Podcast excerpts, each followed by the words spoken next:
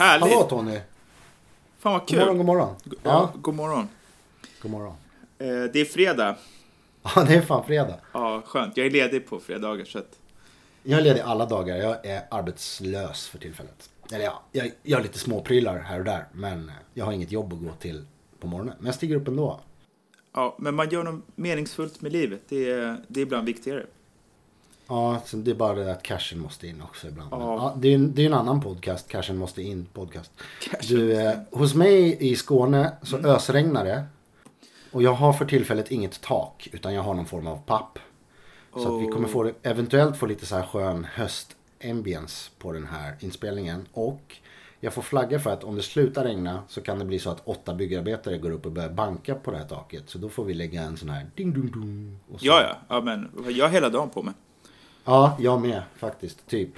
Men du, ja precis. Fan, vi ska göra en split-podcast, vad roligt. En split-podcast, fan vad roligt. Varför ska vi göra det och om vad? Jag tror att det här börjar med att en Instagram-användare som heter Trollis_73 börjar skriva ditt kommentarsfält på Instagram där du heter vadå? Tony Bernadotte. Och frågade typ om boktips om man är lite ny till det här med graffiti. Ja. Och då började du och jag nörda oss och skriva boktips. Bland annat nämner du Staffan Jakobssons doktorsavhandling, den spraymålade bilden, som en bra inkörsport, vilket jag ifrågasätter starkt. Och då tänkte jag, fan det här är kul, det här kan vi bråka om på band. Och så kan kanske någon som börjar med graffiti 2019, eller ja, man kan vara äldre också och hålla på längre också, men kanske ha lite nytta av att du och jag nördar ner oss i fenomenet graffitiböcker. Ja, och det som Trollis efterfrågade, det var ju information om graffiti eller liksom historien och oskrivna regler. Och jag menar ju på att det finns ju gott om material.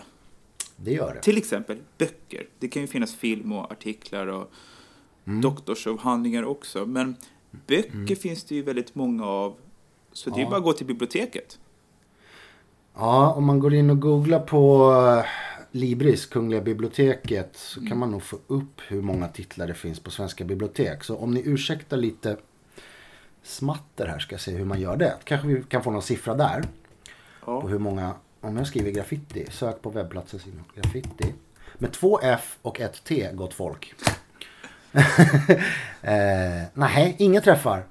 2 T då, 2 F, 2 T. Ja, fast det är ju fel. 1 F, 2 T. Ja, men det är fel. Säg street art, för då vet alla vad vi pratar om. Hela webbplatsen. Biblioteket. Jag är toj på internet, så att det här funkar ju inte. Men ja, i alla fall. Jag pratade just innan vi började här, så pratade jag med Jacob Kimvall. Som alla kanske känner till. Dr. Graf. Och han säger i alla fall att han gjorde en sån här sökning när han skrev sin bok Nolltolerans. Och då, jag tyckte han sa att det fanns 93 titlar i bibliotekets arkiv. Och jag har ett mejl ute som jag hoppas jag får svar på medan vi spelar in. För det finns en fransos, låter det som har ett antikvariat som är typ specialiserat på graffiti och streetartiklar och så.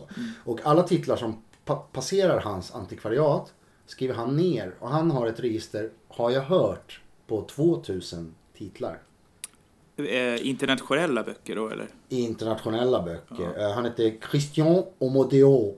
Le Grand Jeu heter antikvariatet. Med reservation för uttal.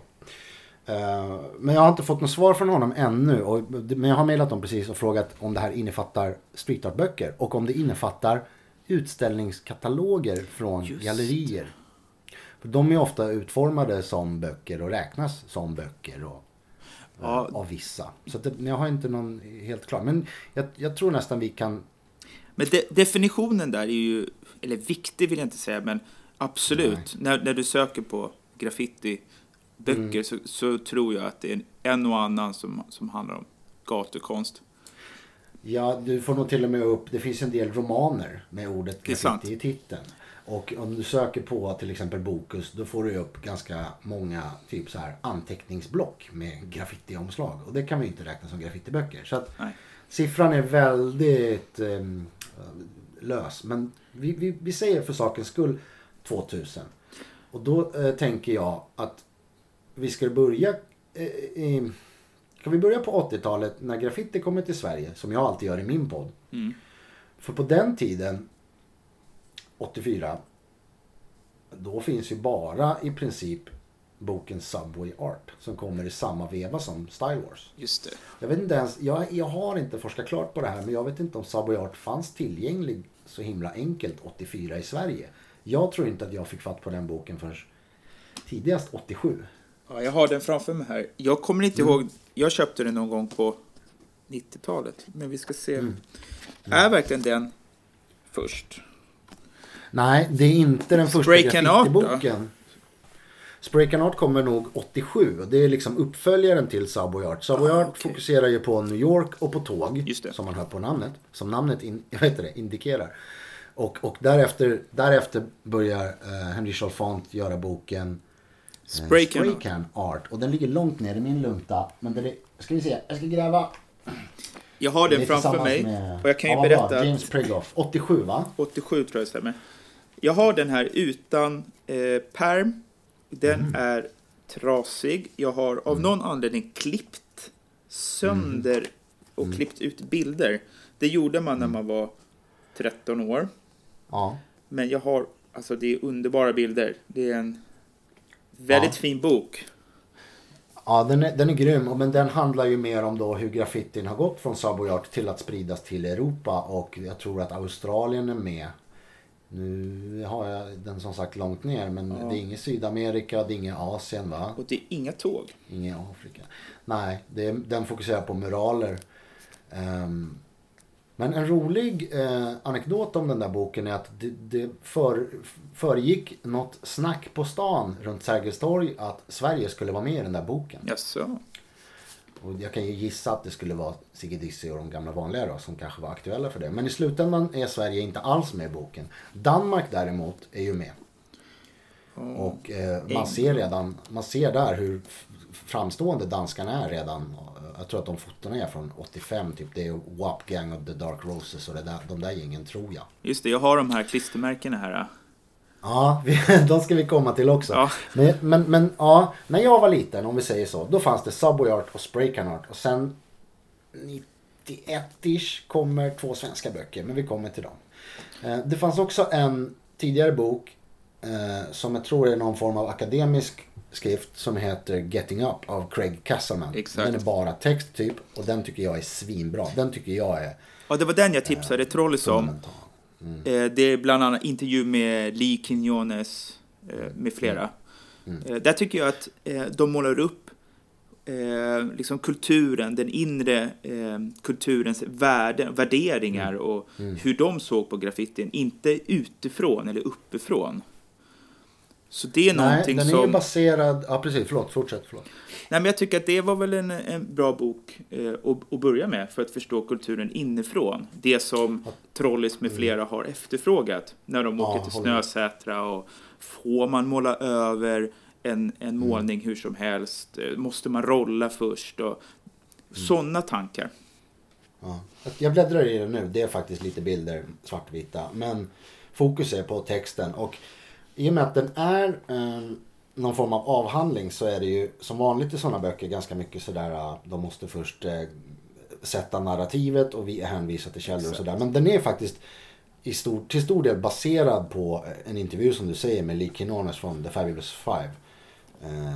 Och som sådan är den faktiskt, den är grym den intervjun. Han berättar om hur de målar New Yorks första eller kanske andra Hall Train.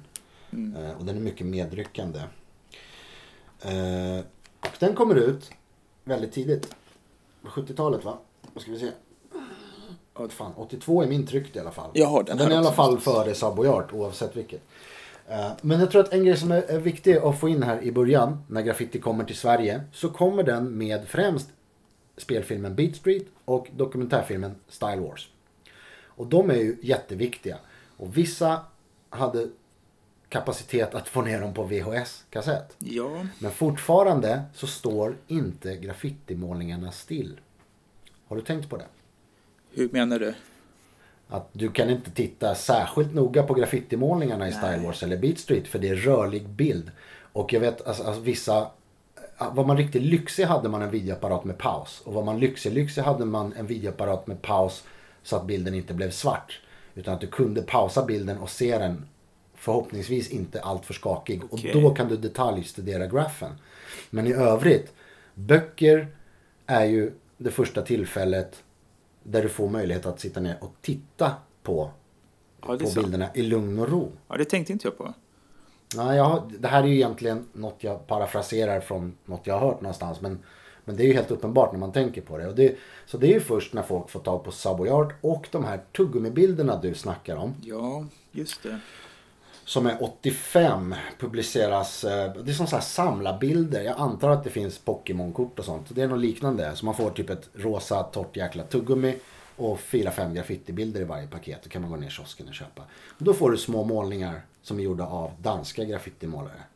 Ja, det stämmer. Och det är en tidig liksom källa för svenska writers att kunna lyfta inspiration. Till och med rätt ofta har jag sett folk bara lyft målningar rakt av från de där tuggummibilderna och sprayat i sin förort. Ja. Det satt sådana där jag växte upp. Hade ni några i Nacka? Jag började ju med graffiti 92. Jag kommer inte ihåg att graffitin såg ut på det sättet. Jag har sett några gamla bilder som påminner lite om de danska klistermärkena. Men då hade det redan gått så långt. Det var liksom mellan old school och den nästa generation, skulle man säga. Det hände någonting där 92. Brukar man inte säga det, att old school-eran slutar typ 92, så är det någon ny. Ja, de säger det. Och det kanske man kan podda om också. Jag vet inte riktigt varför eller vad som hände då. Men det händer något med stilen och det kanske händer någonting i samhället. Jag vet inte riktigt. Men det var i alla fall då jag kom in i det. Och då hände någonting med bokstäverna som inte riktigt påminner om den gamla generationen.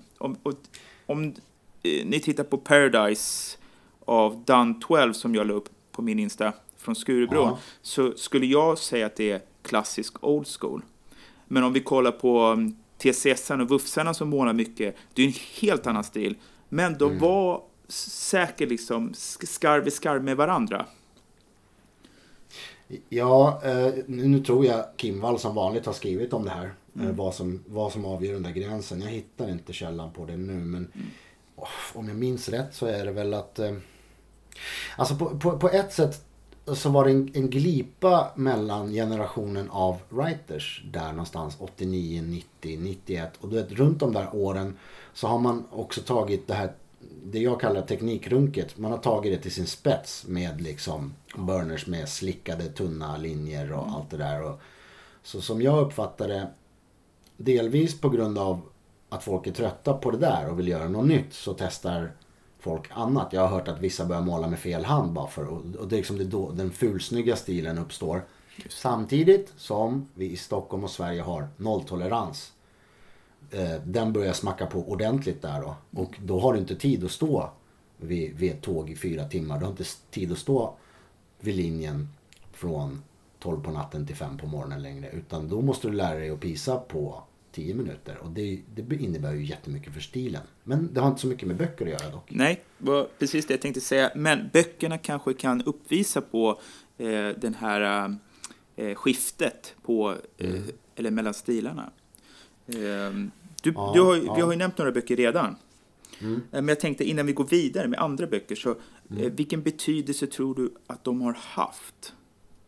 Är Style Wars-filmen Style Wars utan tvekan den största inspirationskällan. Men böckerna som vi nämnde, ungefär hur viktiga har de varit, tror du? Ja, det är svårt att avgöra, men alltså som sagt, väldigt viktiga för att de är liksom första gången du får se pieces stå stilla utöver då det du ser i din omgivning. Det tror jag nästan är större än böckerna egentligen, för att alltså jag upplevde i alla fall att när jag Alltså jag varit intresserad tidigt, men jag började, alltså när de här grejerna kom 84-85, då var jag en liten skitunge i lågstadiet, men jag började breaka, jag började liksom spraya lite där jag bodde. Men när jag tar del av graffitiscenen, då skulle jag påstå kanske 89, kanske 90 till och med. Då har jag en känsla av att de här grejerna i böckerna, det hände ju för länge sedan, kändes det som. Och man lever i sin graffitiscen, i nuet. Målningarna jag såg i verkligheten och började fotografera själv, de har ju betytt mer. Men böckerna är viktiga, som sagt, för att det är ett av få tillfällen där saker stod still. Och Savoyard till exempel är ju nog första gången jag såg hur det såg ut på en graffitimålares rum, och vad de hade för deras burksamling, vad de hade för verktyg, att man kunde byta caps och allt sånt där. Det framgår inte riktigt i Style Wars. De sprayar lite och sen är det mer ett drama om cap och borgmästaren i New York City. Just det. Rent hur man går tillväga, att du ska göra en skiss. Om du tittar i Savoyard så har den här Too Many skissen av Dondi. Oh. Och som man sen får se färdig på tåg. Så där förklarar de ju lite steg för steg hur det går till. Och lite senare när de svenska böckerna kommer så görs ju det i Staffan Jakobssons spraykonst ganska noggrant också. Han visar upp stilar och just olika steg man kan ta så. Men jag vet inte om vi är där ännu vid de svenska. Men mitt svar är skitviktiga, men omgivningen, lokala writers där man växer upp och börjar med graff var viktigare, tror jag, för folk på 80-talet, och jag tror att det är så fortfarande. Vad tror du? Ja, jag kan hålla med om att de är viktiga, och det är svårt att avgöra vad som var viktigast. De går väl parallellt med filmerna och även spelfilmerna då. Stockholmsnatt och... Men det är en annan femma. Det är en annan podcast att prata om filmerna, tror jag. Ja, det är mer graffiti, populärkultur. Men ja, de källorna som fanns utanför din direkta fysiska närhet på 80-talet, det är de här tuggummibilderna. Och sen lite liksom i vanlig media. Man får ju se någon bombad vagn i Aftonbladet då och då. Man får se ungdomstidningar som Kamratposten och Glöd, har jag för mig, hade liksom graffitiartiklar ganska tidigt. Glöd minns jag ett liksom typ fyrsidigt uppslag med neon. En kille som målar characters ute i Västerås. Och Dissi Siggis drake är med där och lite sådana grejer. Men annars är det så här, skivomslag tittade jag personligen mycket på. Jag minns ju solklart liksom Rocksteady Cruisingen, där en av dansarna, Dose, han är ju graffitimålare också och gör skitcoola b-boy characters. Så de två första liksom Rocksteady Cruisinglarna jag breakade till som liksom sexåring eller vad jag var. Där har du graffiti-text och du har bandet dansgruppen avbildad i liksom b-boy-varianter, och de har jag ju kalkerat och bajtat mig blå på. Så skivomslag, baksidan av Twisted Sisters Come Out and Play som, just det. Men de inspirerar aldrig mig. Jag vet inte. Jag associerade graffiti med hiphopkulturen när jag växte upp. När det var text på andra omslag och det inte var hiphop, då kanske inte jag associerade, eller jag fick ingen relation till det på samma sätt. Men Twisted Sister har ju en graffitimålning av Volkan och hans polare på baksidan. Den finns väl med i, ska vi säga, Spray Can Art? Ja, den är med i Spray Can Art utan bandet i vägen. På skivomslaget står ju killarna i vägen med pudelfrisyrer och tights, så den är ju fräsch, den bilden. Men typ i början av boken Spray Can Art så har du den utan just det här. Människor i vägen. Exakt, från 85. Ja, men de där två första internationella böcker. Ja, det är ju de tidigaste jag minns. Det fanns ju fler. Alltså det finns ju en bok som har lite olika namn. Men den kallas oftast konstpaus. The Faith of Graffiti av Norman Mailer och John Nahr. Jag ska gräva upp den faktiskt och kolla årtal, för den är ju sjukt tidig. Jag känner inte till. Det är ju protograf liksom. Nej, den har andra titlar. Jag minns inte riktigt.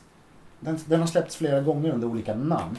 Men den bok jag har heter The Faith of Graffiti. Det är en stor coffee table variant med en sån här gammal röd New York tub på framsidan med en Stay High topp till bottom.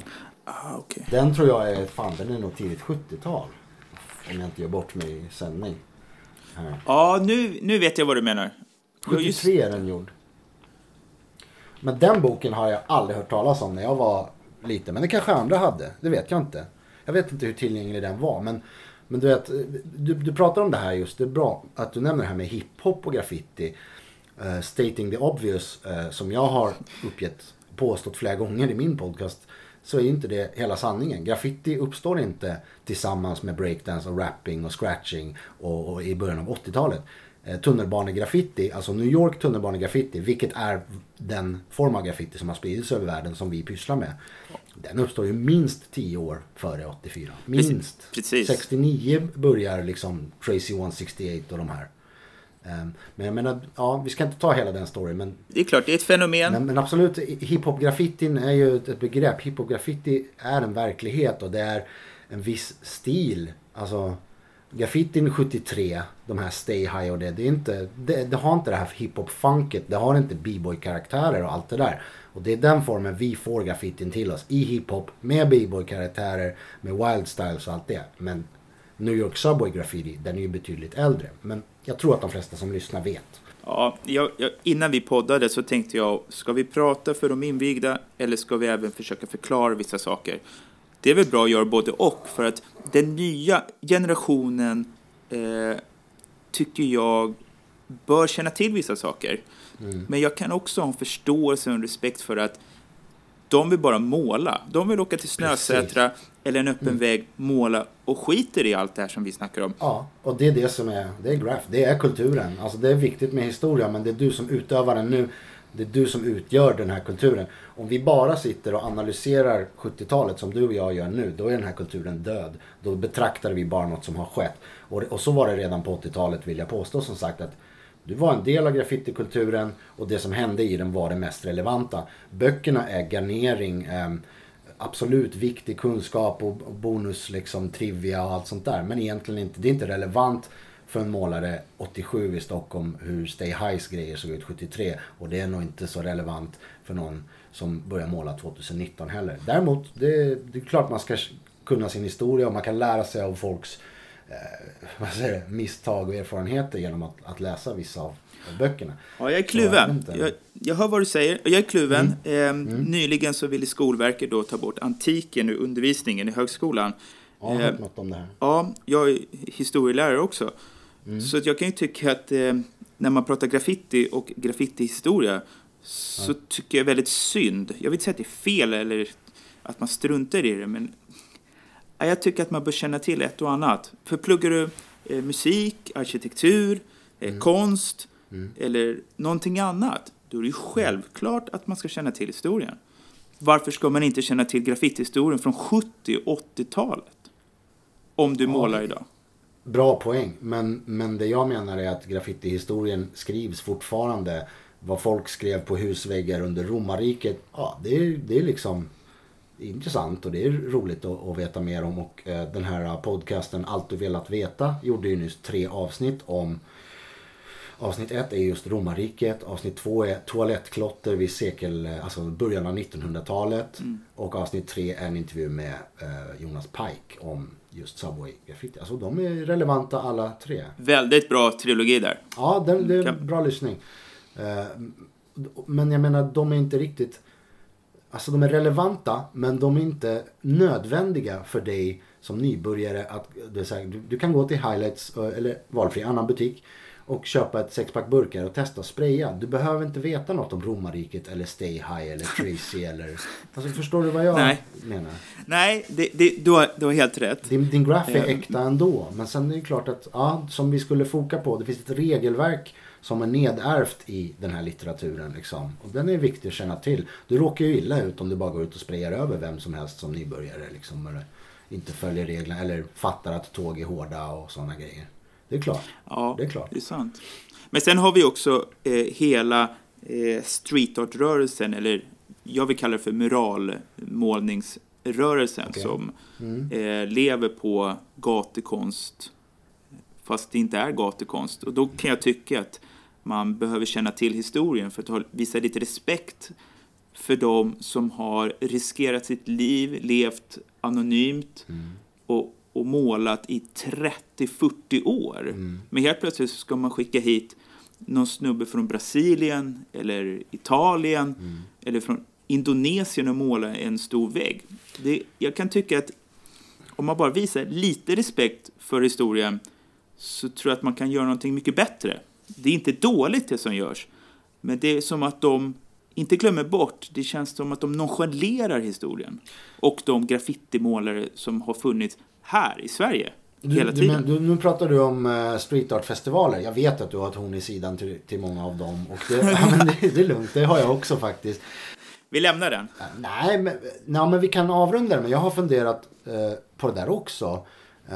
Varför man flyger in en massa utländska konstnärer för skattepengar när det finns kompetenta graffiti- och streetartutövare i Sverige på plats som skulle, alltså, men du vet, det finns ju faktiskt en poäng i att det sker möten, att en gatukonstnär från Bosnien kommer och hänger med gatukonstnärer från Sverige. Ja. Det utvecklar ju scenen också, det.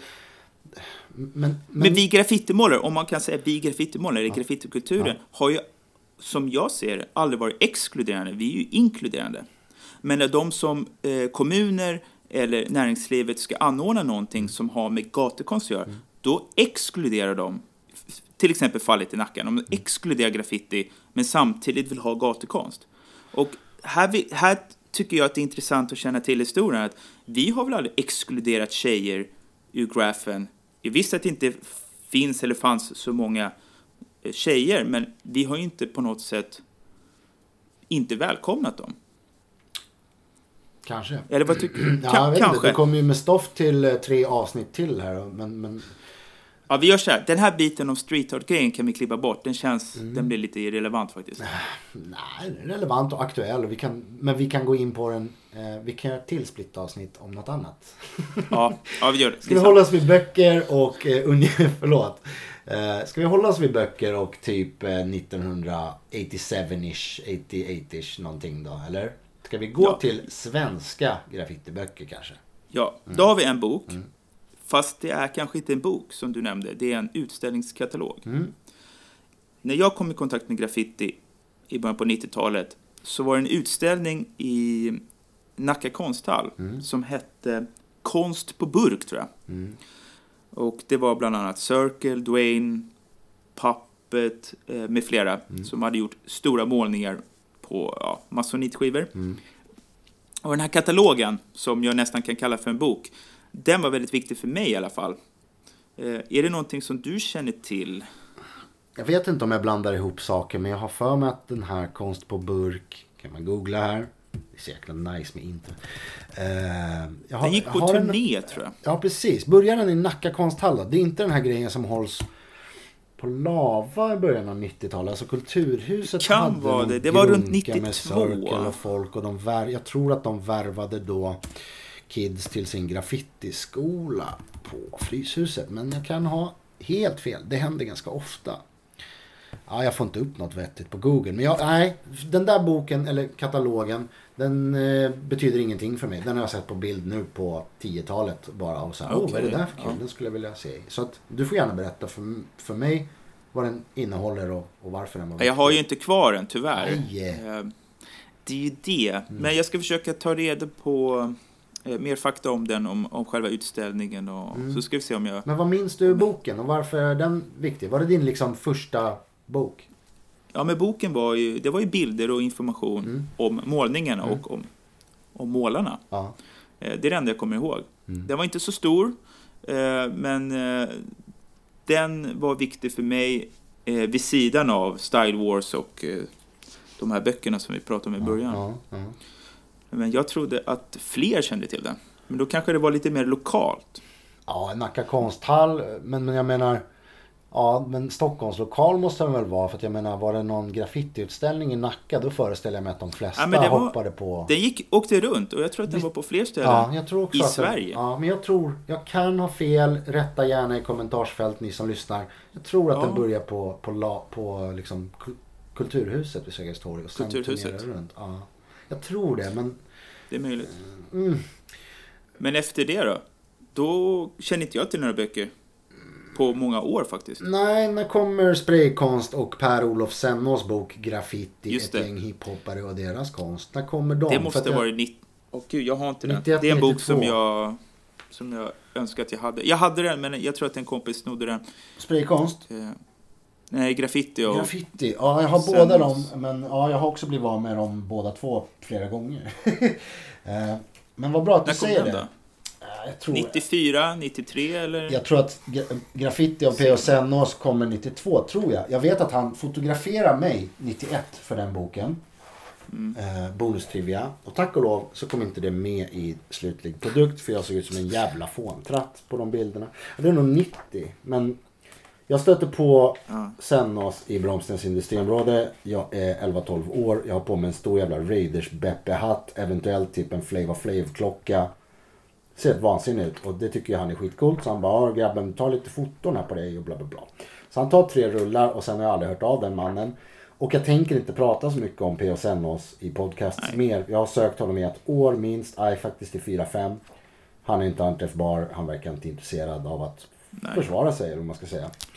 Men det är ju en bok som det har pratats mycket om och kommer fortsätta diskuteras. Dess autenticitet är svårt ord. Intensitet, eller ja, autenticitet. Men jag tror... Ja, nu alltså flera år senare så förstår jag liksom det kontroversiella när man får höra historier. Men när den väl kom så fokuserar inte jag i alla fall på våldet eller på det kriminella som kommer då. Nej. Vad händer nu? Ett ögonblick. Ja. Det kan vara mina pengar som är slut i mobilen faktiskt. Okej, men vi gör en fan vad gangsta har, vad heter det, kontantkort som tar slut. Men mitt kontantkort är fullt om jag inte missminner mig. Så vi gör en ding dong dong och så ringer jag upp dig. Stäng inte av mig. Ring upp mig då. Ringer vi upp Tony? Ska man svara då? Ja. We're back up in this beep. Vad heter det? Ja. Vad ska vi säga om boken Graffiti, ett gäng hiphoppare och deras konst för den som lyssnar och mot förmodan inte är bekant med den här boken. Min upplaga är från 96, jag tror att det är andra upplagan. Det finns 2 upplagor vad jag vet. Den är ganska svåråtkomlig men inte svindyr när man hittar den. Jag har givit någon 100. Det går att låna på biblioteket. Ja. Men det finns alltid bakom ja, de är oftast snodda. Min är utgallrad faktiskt från Sävarbiblioteket. Och det är också en bra tips för folk som vill köpa böcker billigt. Att ibland har de i källaren på olika bibliotek böcker som är lite sletna som de rear ut. Så att den här är för sig köpt på ett antikvariat. Men jag har hittat graffitiböcker för 5 spänn och 10 spänn i källaren på bibblan. Ja, bra tips. Det jag kan säga om boken Graffiti är att killen på omslaget har en röd basker och karatepinnar. Ingen jag har pratat med känner till den här killen. Ingen vet om bilden ens är tagen i Sverige. Han är med högsta trolighet inte graffitimålare. Och så fortsätter det i boken. Vissa foton är graffitimålare, tar vissa autentiska situationer. Men mycket av grejerna i den här boken är så att säga stageat. Och jag vill rekommendera min favorit-youtuber Graffiti Brilliant, som har analyserat boken Graffiti, ett gäng hiphopare och deras konst på YouTube i, jag tror det är 2 eller 3 delar, där han pekar på sagda brister på ett underhållande vis tycker jag. Men du säger att du liksom inte att du inte misstrodde eller inte köpte, du bara ignorerar den här informationen. Jag tror inte jag förstod det när jag var 15 år eller 13 kanske. Att jag fokuserar ju på graffitin. Man såg bildtags, målningar från tunnlar och tåg och sånt där. Det var det enda jag brydde mig om. Och jag är inte lagd åt det där liksom, det kriminella, det våldsamma. Men jag kan förstå, det finns ju de som söker adrenalinkickar och vill ha det där också. Men boken, för mig, handlade bara om det konstnärliga, estetiska. Ja, jag tror att den gjorde det för mig också som något år, vi är nog jämngamla. Men jag tror att oavsett vad man tycker om boken eller PO eller hur han gjorde boken och sådär, så den är viktig, det går inte att komma ifrån. Men jag tror att den kommer 92 då, och Spraykonst av Staffan Jakobsson, nu hattar vi ju kronologin, men det är den andra tidiga svenska boken och den är också superduper den har viktig. Inte jag, men jag fick titta i den hos min granne när jag började på 90-talet. Så jag har kikat i den. Men jag har en annan från honom, det spraymålade bilden, men det måste ju komma senare.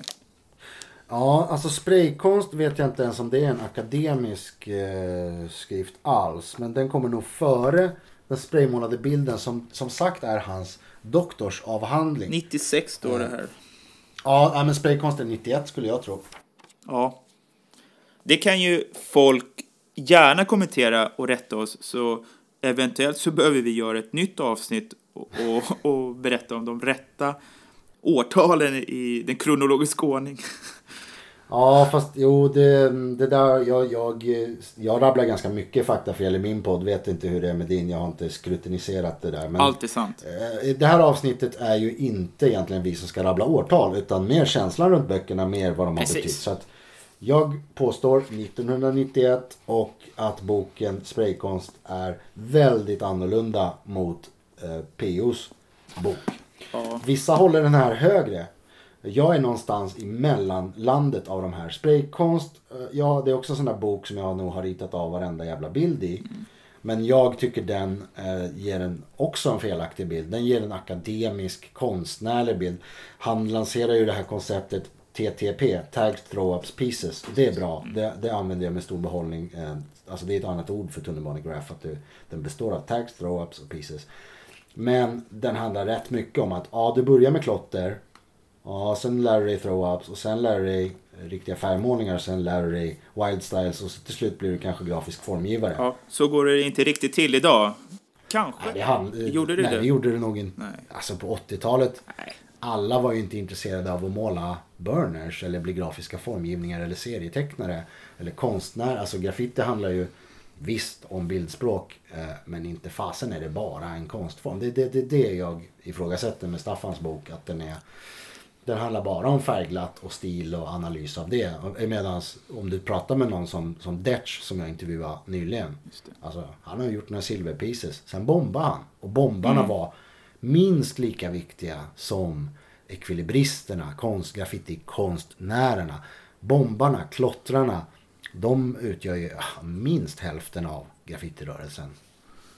Och det är liksom på gott och ont kanske för vissa.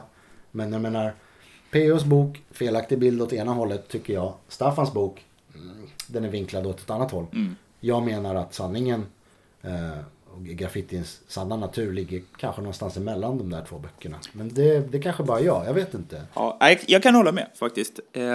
Och nästa, det blir tredje boken som jag har här framför mig är ju faktiskt Malcolm Jakobssons bok. De kallar oss klottrare. Boom, they call us vandals. Den har jag också nästa på listan, nästa som inkörsbok. Ja. För den är väl minst vinklad, eller? Det är den, i alla fall på den tiden, solklart bästa svenska boken om partisk graffiti. Kanske, men minst vinklad.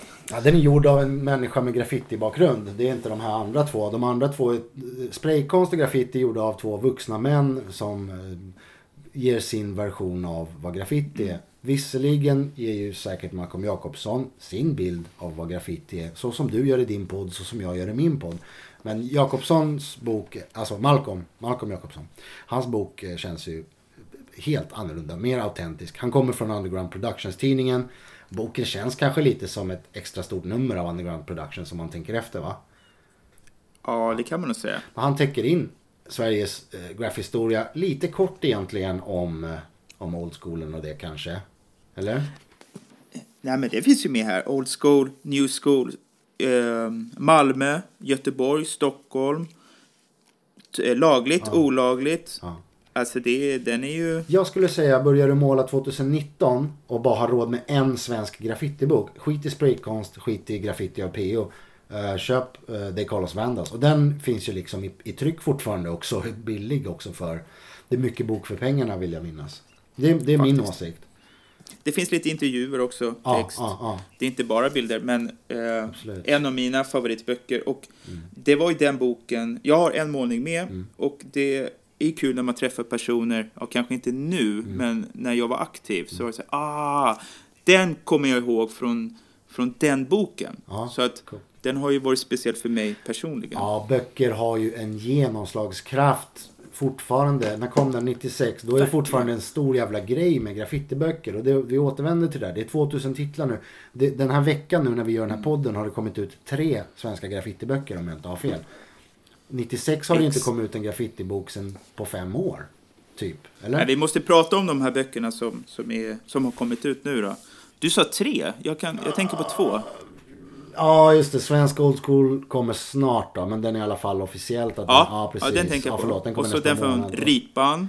Ja, Ripan om Luleå Graf och sen ja, förvisso ett återsläpp av Medan Svensson åt plankstek, också en jävligt bra bok till. Men när jag menar 96, då har böcker fortfarande en helt annan plats i graffitiverkligheten. Det är 2000 titlar nu. Det är helt omöjligt att veta vilka som är bra och vilka värda att lägga pengar på. Men kom den bok 96, då köpte du blint. Men det här, när vi pratar om de här böckerna nu är vi mellan UP och internet, eller UP och Instagram.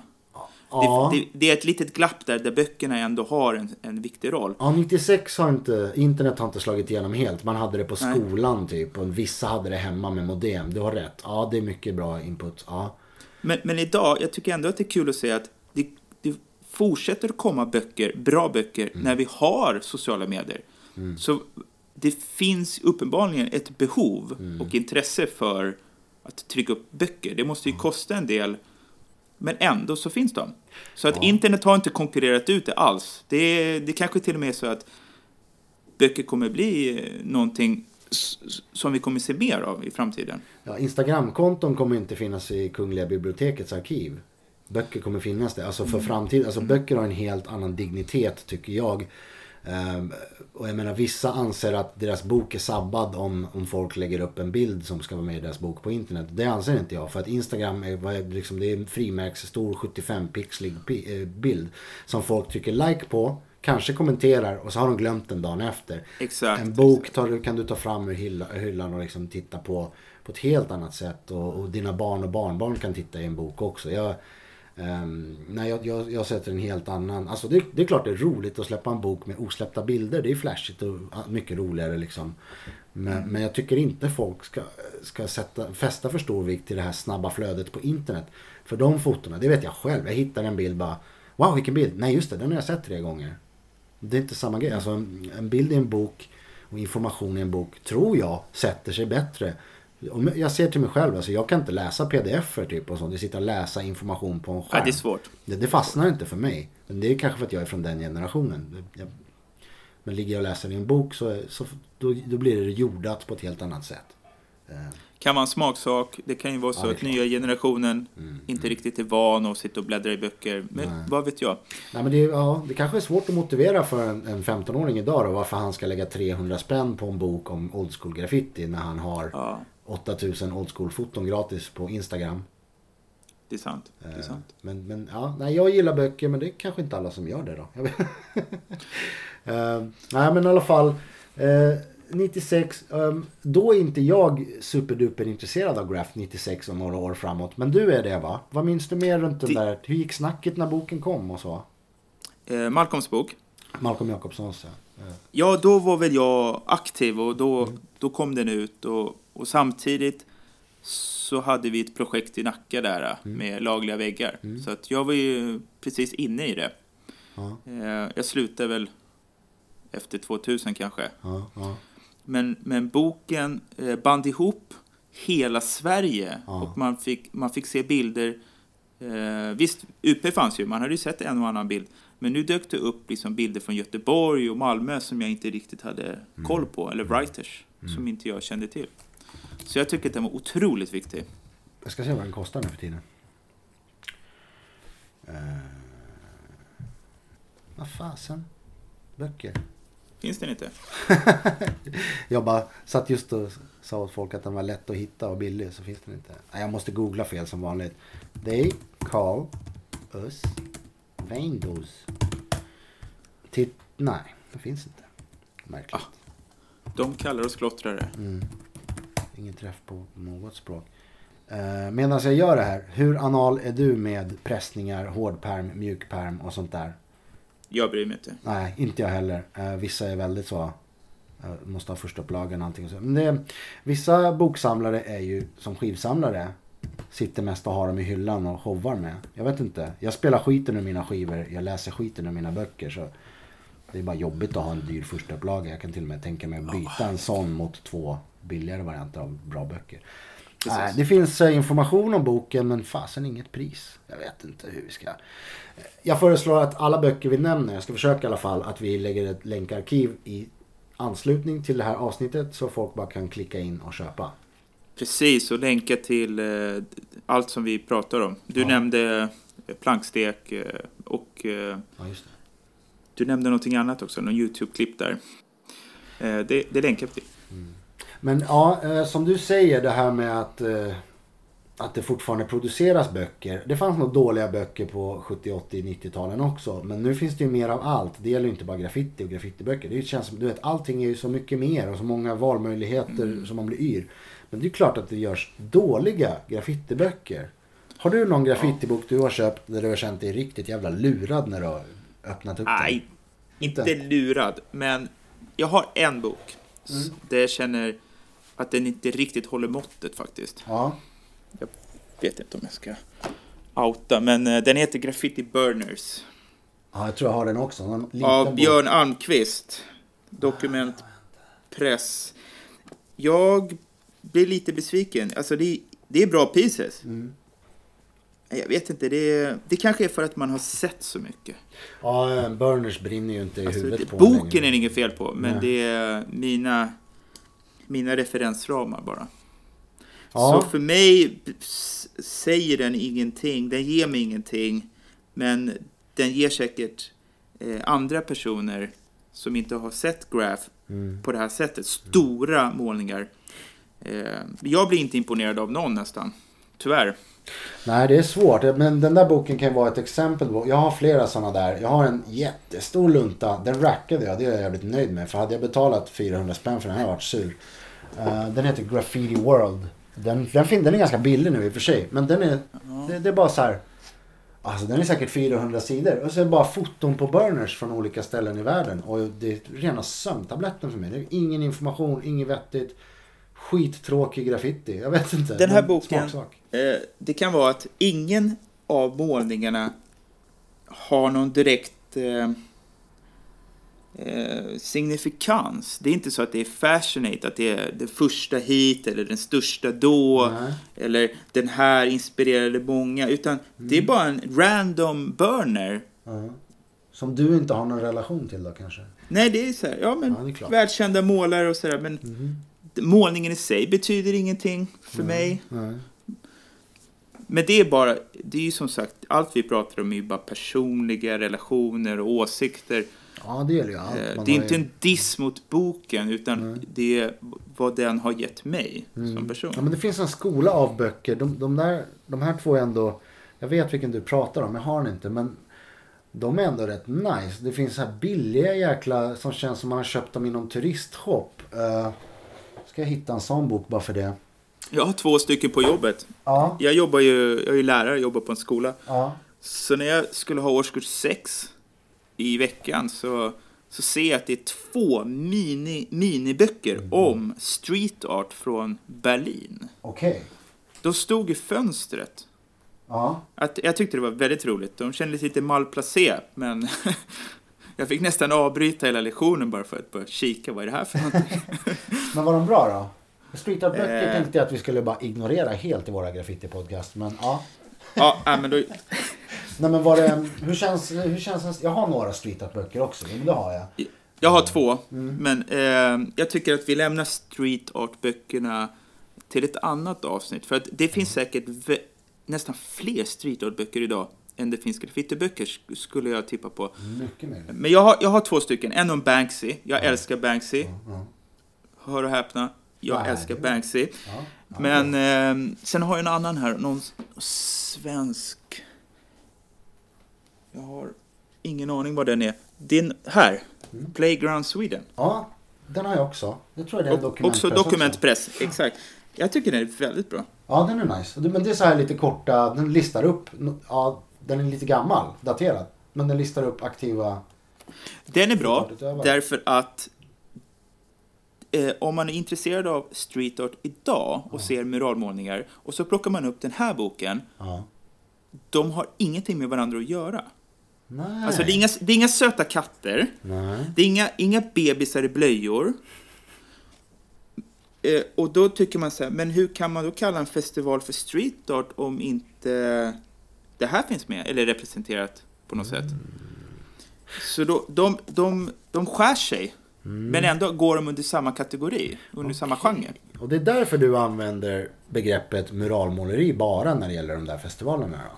Alltså muralmåleri är när du målar på en vägg. Aha. När du säger street art så är det någonting helt annat. Ja. Och även gallerister som då ställer ut street art. Men målningen är ju gjord i en studio i en källare. Och för mig är det så här, vad är det de inte förstår? Och det är inte ens estetiken, men det där är en annan diskussion som jag jättegärna pratar om. Ja, den är bra, men den är lite men som sagt, boken är bra för att visa på att men ni säger gatukonst eller street art, men den här boken handlar också om det, men det är två helt olika saker. Då måste det väcka en lampa måste tändas där. Ja. Och frågor måste ställas, och det är någonting som pågår just nu. Det är inte graffiti-diskussioner. Jag är mer intresserad av street art nu faktiskt. Jättekonstigt. Ja, men jag kan förstå varför. Det händer på något sätt kanske mer runt street art just nu, va? Jo, men det gör det. Graffitin är vad den är. Ramarna är ganska satta. Medan street art är något som faktiskt kanske utvecklas och i högre grad. Eller, jag vet inte. Det kan vara så. Jag tycker inte det utvecklas. Det skulle kunna utvecklas med hjälp av graffitin. Men... Vi spar den, det är temat faktiskt. Ja. Ska vi hoppa tillbaka till böcker och till 90-talet, Tony?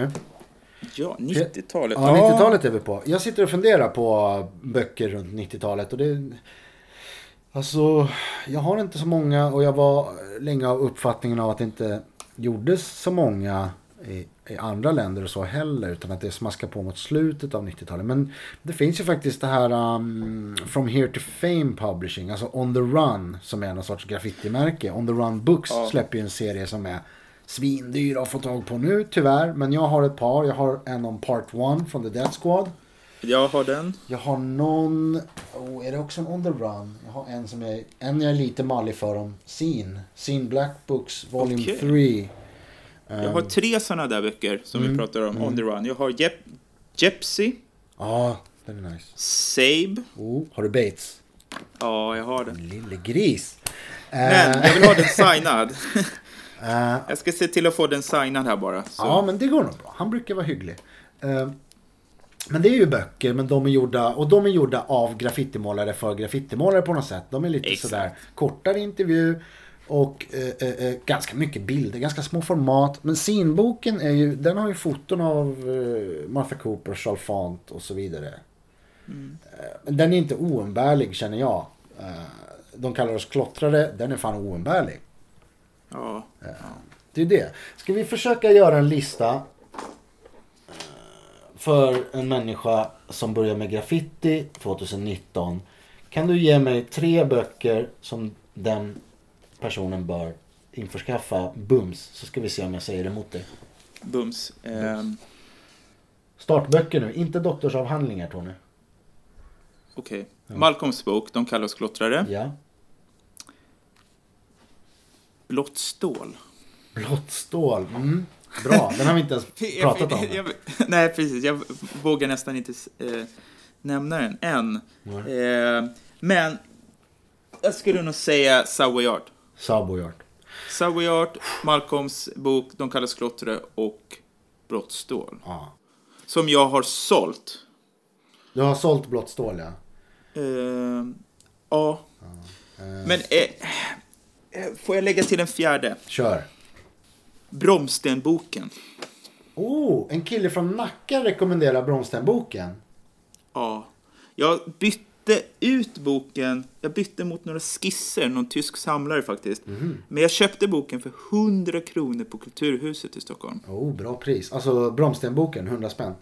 Bromstenboken, den är otroligt bra. Och när vi pratar om den så undrar jag varför inte fler gör böcker om specifika platser.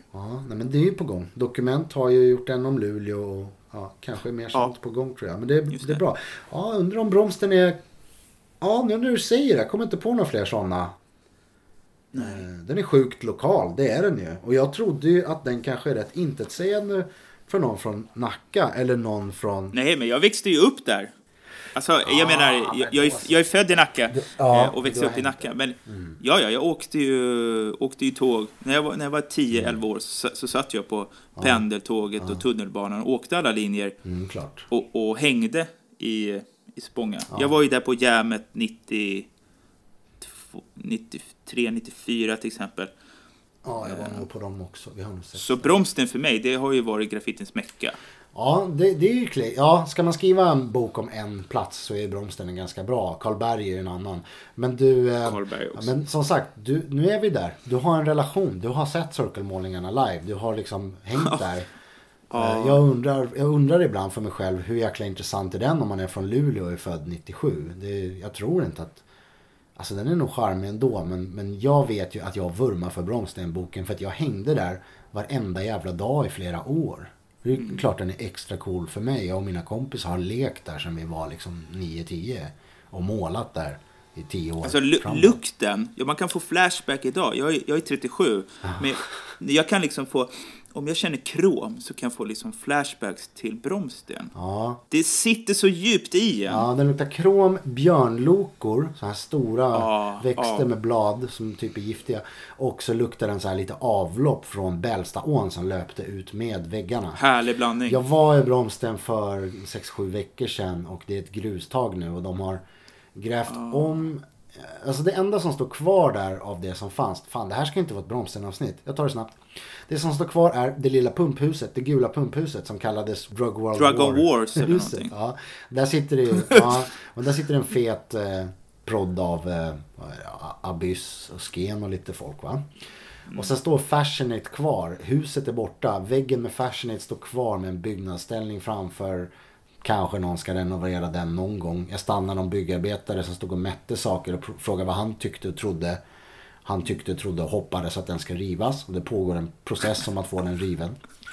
Och så finns det ju lilla väggen som folk har fortsatt måla på i många, många år efter att liksom Bromsten har rivits. Fast den har aldrig varit legal va? Nej, men jag pratade med dem som jobbar i huset. Jag tänkte fråga så här, för att det var liksom avstängt med staket. Jag tänkte, jag ska fan måla lilla väggen, det var 20 år sedan, 25. Och så då kom det ut en kille precis och tog ett blås. Så jag började surra med honom och sa så här, blir du arg om jag går in här på baksidan och målar lite? Nej, det blir jag inte, sa men du kommer inte komma åt den. De har flyttat hela ån, så de har liksom grävt så att den ligger närmare väggen. Oj. Han satt på ett rivningskontrakt så lilla väggen kommer nog rivas också. Så det ska gentrifieras eller vad det heter där ute. Bromsten är borta och som sådan så är boken är ju liksom en dokumentation över en svunnen tid och värld och målningar som är borta. Därför är boken också viktig. Ja, okay. Att stället inte finns kvar. Och den tiden, allting som fanns där finns ju inte kvar någonstans i Sverige. Det närmsta vi har är Snösätra. Så en bok om Snösätra, om man skulle önska sig en bok om någonting så skulle det ju vara Snösätra kanske. Mm-hmm. Ja, kanske det. Ja, kanske det. Vad skulle du vilja ha för bok? Någonting som du känner, det här saknas. Det här skulle jag vilja ha i min bokhylla. Okej. Ja, då känner jag mig som att jag står i ett växthus med en sten i handen. För jag har lite idéer på böcker som jag har bollat med vissa, vad heter det, högre instanser som tycker att de inte är helt hopplösa. Så jag kanske smäller ihop en bok eller 10 en vacker dag. Men alltså jag vill ha en redig jävla bok om svenska tags. Nu finns ju den här Kul att det körs. Jag har inte den och jag vet inte riktigt vilken era den handlar om. Jag vill ha en bok om tags från säg 1983. Alltså där nytta punkklotter och det slutar. Jag vill ha en bok om tags om det fram till idag. En redig... Ja, jag vill ha det också, fast med punktklottret. Det blir en tjock jävla bok. Alltså, jag gillar verkligen också brigadmåleri och konstiga... Jag har ju snöat in på den här Benny på senare tid som är någon sorts seriefigur som dyker upp över hela... Ja, jag har sett det. Jag vet inte alls vad det där är för något. Nej, annan podcast det också. Men du, jag har en bok. Sorts protograffiti. Du har en bok om tags, låt höra. Ja, det är också Dokumentpress. Ja.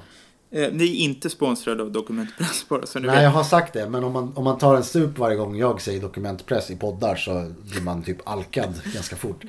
Men ja, de har gjort böcker. Martha Cooper, Tag Town. Tags från New York. Säkert Philadelphia också. Oh. Eller det ja, jag ska säga jag har den också någonstans. Det är säkert New York. Det är New York Evolution. Det är en svensk tagbok. Det är det. Ja, jag med. Ja. Tips till folk som släpper böcker. Dokumentpress. Ja, Dokumentpress. Jo. Och sånt. Ja, okej, men då har vi din lista. Men om man är insatt, om man har de där böckerna, har du något guldkorn?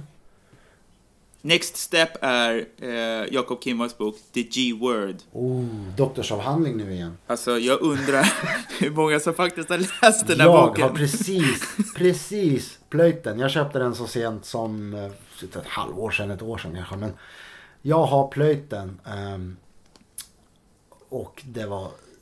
den är bra, det jag tog med mig. Men det är en akademisk skrift där du, som sagt, återigen som jag sa i början av den här podden är, på engelska. Är på engelska, det är inget problem för mig i och för sig. Men det är lite dry ton och det är lite högtravande och det är ganska mycket peka på referenser. Och den där sa i sin avhandling att det är så här och den sa det. Och jag tycker att. Och det är liksom inte särskilt fängslande. Det är klart, det är skitbra information och sådär. Och det jävla monsterjobb Jakob har gjort, all cred, men ja, jag tycker sådana böcker är överkurs. Är den överskattad eller underskattad? Behövs den? Eller behövs. Är den superviktig? Behövs superviktig ur forskningssynpunkt, ur akademisk synpunkt och sådär, men om du är alltså en vanlig tjomme som är intresserad av graf och grafhistoria. Nej, då är det inget att ha. Nej, det är visst. Den är för mig, jag älskar den. Okej, bra. Men jag är nördig och akademisk. Jag är bara nördig. Så jag tycker att den är superintressant. Ja, jag är bara nördig tror jag.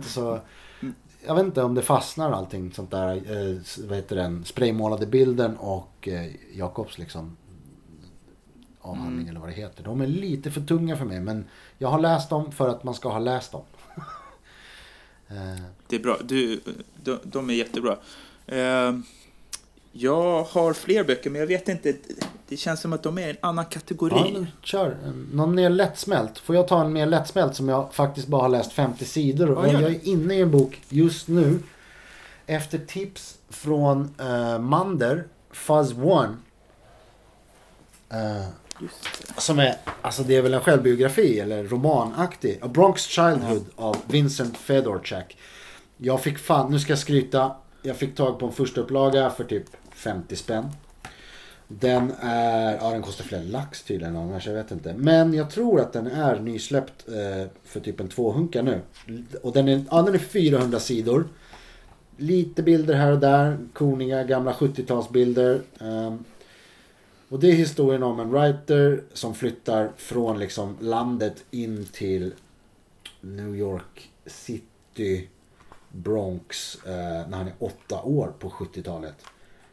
Så den är liksom, vad ska man säga, en roman. Han berättar om sitt liv och det är mycket små coola missions. En biografi. Biografi heter det. Och lite om hur stan var på 70-talet New York. Jag är soptorsk på sånt. Jag kan sitta och kolla på New York-foton utan graf från 70-talet i timtal. Den vill jag rekommendera. Blodstål som du sa, grym. Hela serien Overground-böcker. Overground 1, 2, 3 dokument. Vufsboken. Du skulle säga det. Hörru Nacka, varför har du inte sagt Vufsboken? Writers United. Jag har inte den. Jag har inte ens tittat i den. Skämtar tror jag. Du? Förlåt. Ja, reklampaus igen. Den är svinbillig. Den är typ... Förlåt Vufs, men jag ska gå och köpa den på en gång. Och Blodstål nämner du som är en omfattande bok om... pendeltågmålningar i Stockholm. Och den är en hyllning till tågmodellen X10 som plockades bort ungefär när den där kom, va? Mm. Samtidigt kommer en bok som heter Train Track Memories av Björn som gjorde Bromstenboken. Den är väl, Train Track Memories går att få tag på fortfarande tror jag, på en Unfade. Blått stål däremot, tjena, lycka till. Dyr om du hittar den. Men Moonspace Books, Train Track Memories, den är pendeltåg och tunnelbana. Det är intervjuer med Weston, bara en sån sak. Det är intervjuer med Termit, med Rustle. Den är liksom inte lika plottrig och omfattande som Blodstål är. Den är lite cleanare, lite mer artsy, men den är jättebra. Jag tror jag stannar där. Jag har fler. Om någon vill ha fler boktips, fan, skicka ett mail eller DM. Vi kan inte hålla på så här, eller? Ja, det här ska klippa sig ihop den. Men jag måste när du berättar om den här boken från New York, så det är precis sådana böcker som jag skulle vilja att vi hade där i Sverige. Biografier av eller med graffitimålare härifrån som berättar. Och den enda boken som jag kommer att tänka på från Sverige är Kaos. Den är riktigt fet. Den finns också typ alldeles för billigt. Den kostar bara typ en 200 spänn någonting, va? Den är så jäkla bra. Boken Kaos, Vandals in Motion. Tips för den handlar ju om honom och hans gärning. Men det finns ju ingen annan målare. Det finns ju intervjuer i till exempel Blodstål och De kallas klottrare. Men inte specifika målare. Vi har ju inga on the run med svenska målare. Det finns ju danska målare. Innan Kaos fanns det. Alltså Johan Ribe har ju skrivit boken Balaklava, som är en roman. Den har ju den där brasklappen om att alltid den behöver inte vara sant och så, men om man lite koll så kopplar man vem som är vad och vad som har hänt på riktigt och sådär. Den är ganska nära verkligheten skulle jag säga. Men officiellt så är ju inte det en bok om Ribe. Officiellt, så du har rätt. Böcker om Ribe. Ribe gör i och för sig någonting annat intressant som inte är böcker, men jag vill inte ta upp det för mycket, men han har ju sitt projekt vid sidan. Han gör kortfilmer på YouTube som fokuserar på en writer i taget, men de är liksom 7-10 minuter, men filmer om enskilda writers. Nu är du inne på filmer, Tony. Det är nästa avsnitt. Jag vet, och jag tror att andra väljer att göra filmer istället, för det finns ju otroligt mycket filmer. Det kanske är billigare och enklare, och det är mer mottagligt, rörliga bilder. Och jag vet inte, böcker kanske kostar mer, det är mer omständigt. Men av någon anledning så uppskattar jag böcker. Ja, men YouTube-klipp är flyktigt. Till och med en DVD är ju så här, jag vet inte. Jag har inte en enda graffiti-DVD, tror jag. Jag har inte ens liksom Style Wars Lyx-DVD. Jag kollar på den på YouTube. Förlåt att jag inte betalar för mig, Henry, eller vem som får betalt nu för tiden. Nej, men det är bra. Men du, böcker om writers, det är ju på gång, hintas det i något av mina avsnitt ju, en tjock bok om bombaren Detch. Och det kanske är början på någonting. Det kanske kommer fler sådana. Men jag kan tycka att det finns lite väl många böcker om writers och deras gärning som inte alltid är så relevant. Det är ganska... Jag vet inte hur dyrt och jobbigt att göra en bok. Det känns som att vissa writers har en bok om sig som... Förlåt, de kanske inte ska ha det. Vem tänker du på? Alltså jag ska inte nämna några namn. Okay. Nej, jag ska inte nämna vem jag tänker på. Men jag kan ta en bok jag införskaffade nyligt. Och jag uppskattar den här boken, men den handlar om en holländsk writer som hette René Westhoff. Han kallas Dis, D-I-S-Z. Den är sådär inte superbra engelska, inte superbra språkligt, inte skitsnyggt layoutad. Och den handlar om en kille som är verksam typ 83, ganska tidig holländsk writers, och han har råd att resa, så han åker till Australien och han åker till New York, och han är i New York och han hänger med Henry Chalfant medans Spray Canart-boken sätts ihop där då, så typ 86-87. Han träffar writers, han hänger på Henrys studio, han har till och med fotografier med i Spray Canart, de foton som representerar Australien och det, och Holland tror jag då, är från den här killen René, och han har gått bort nu. Och det är klart det är en fin liksom hyllning till honom. Och för mig är det intressant, hur fan hamnar en holländare i en tunnel i New York liksom, och målar graf 86. Men idag är det ingenting. Och det är så här, men ska man göra en bok för 400 spänn om det? Kanske inte. Jag gillar att jag har en, men det är inte min viktigaste bok. Men det är det jag säger. Alltså det är så här, Cope 2 finns ju minst en bok om inte fler. Det finns en bok på gång. Det finns ju flera böcker på gång om folk. Jag ska bara se om jag hittar någon titel på den. För att han nämner ju det i sin intervju med podcasten Graph Stars, som är en ganska ny en ganska ny podcast från New York. Min One, du vet, citatmaskinen från Style Wars, Lucille Ball Hairdo, allt det där. Det är en bok på gång om honom som ska komma ut 2020. Den kommer jag köpa utan att blinka. Ja. Men ja, det finns ju många. Ja, New York-legender. Ja, jag köper nog deras böcker. Vissa av dem ganska lätt. Men Cop 2-boken. Är det någon som vill byta den mot något? Hör av er. Ja, men det, han är ingen favoritwriter för mig heller. Liksom det, så är det. Nej. Men. Jag har en bok här som en målare har gjort själv. Mm. Och det är kanske någonting som fler borde göra. När jag snackade med Noctur, så hade ju han gjort en egen bok som han hade med sig. På någon sån här fotofilm att man klickar i, man layoutar den själv på hemsidan snabbt. Och, kan man lägga in text i dem? Det borde man kunna, bara en bildfil.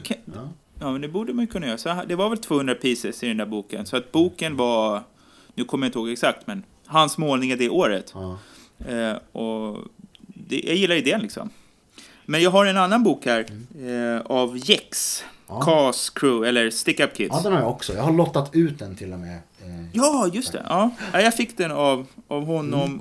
Och det är färg alltihopa. Det är snygg design, grymma pieces. Ja. Den är liten liksom, trevlig. Ja. Vad det kostar, ingen aning. Han fick backning av något förlag på den. Jag tror mitt första avsnitt av podden Svenska Graffare, det är ju fan med Jex.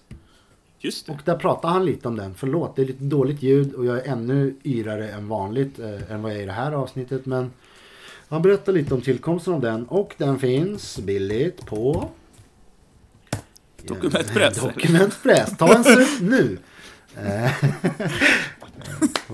Om man lyssnar på det här och gör den här alkoholdrickleken med dokumentpress, så hamnar man nog på Maria Pool inom kort. Ja, men den finns där, jag är ganska säker. Den kostar typ. Det kanske är dags för flera förlag att börja konkurrera här nu. Kan vara. Jex-boken finns här, den kostar 99 kronor. Wow, men, god köp nu. Men det är ingen text i den direkt. Jag gillar Jex, jag tycker han är en grym writer. Jag gillar honom som person. Jag köper den boken, jag köper den lätt för 99. Jag köpte flera till och med. Det hade varit kul jag med text också. Jag hade velat ha lite mer text, hörru Jex. Lite mer... Men som sagt, saknar man historien om Jex, gå in och lyssna på mitt första avsnitt på Boom. Gör det. Det ska jag också göra. Ja, tack. Ska vi avrunda? Ja, det tycker jag. Vi vill väl att de som lyssnar på det här fyller i med böcker som vi har missat, glömt bort, inte orkat, hunnit prata om. Och gärna beskriva eller förklara varför de är så viktiga för dem. Eller för grafen. Och sådär. Jag tror det är viktigt och bra slutkläm att de här böckerna du och jag nämner. Att, alltså det här är ju helt partisk information. Vi dikterar inga fakta eller regler här. Utan vi pratar lite om böcker vi gillar eller ogillar. Och nästa man eller kvinna kan ju tycka helt annorlunda. Men då är det bara att vi har internet. Då kan man gå in på Tony Bernadotte på Instagram som ett ord. Man kan gå in på Svenska Graffare som ett ord på Instagram, så kan man skriva till oss. Ni dum i huvudet, den där är inte alls bra och så vidare. Och så tjabbar vi vidare där. Kanske gör en uppföljning på det här någon gång. Balt med splittavsnitt, hörru. Jag tycker vi gör ett till splittavsnitt fast med filmer. Om filmer. Ja, men det låter som ett bra tema. Men vi vill gärna höra vad lyssnarna säger. Så att inget är spikat. Men jag pratar gärna om filmer. För att det är lika viktigt som böcker för mig. Ja, okej. Ja, men jag tror att det här var informativt för till exempel Trollis. Ja, att om man inte känner till de här böckerna om graf som vi har växt upp med. Så kanske de säger, gå till bibblan eller lånar av någon och tycker att de är svinbra. Ja. En grej om bibblan. Snor för fan inte böckerna från bibblan. Det kommer kids efter dig som behöver titta i de böckerna också. Nu finns ju internet, men av princip, snor inte från bibblan. Jag har snott från bibblan. Sen växte jag upp, köpte de där böckerna och gick och lämnade tillbaka dem jag hade snott. Är du vuxen? Bra. Lämna tillbaka dina rackade biblioteksböcker, tack. Ja. De är viktiga. Smart. Dagens moralpredikan. Ja men fan du, stort tack Tony. Vi klipper ihop själv det här på något sätt. Vi droppar det på båda våra plattformar. Ja, det gör vi. Mer samarbeten, vi är för att samarbeta. Ja, fan, och vi tycker att bara kärlek. Ja, fler kanske ska göra samarbeten på det här sättet. Ja. Vi får se vad som händer i framtiden. Ja, jag hoppas att folk inte tycker att det här varit någon sorts klubben för inbördes beundran. Vi är ju faktiskt oense om ganska mycket grejer.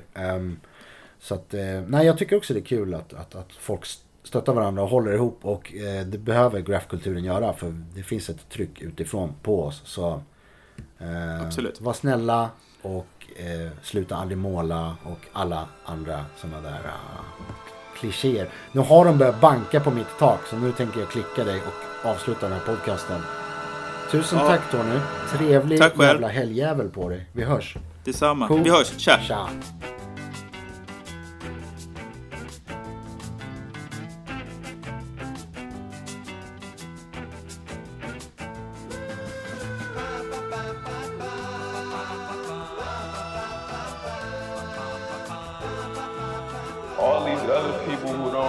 Excluded, I don't care about them. No, they don't matter to me.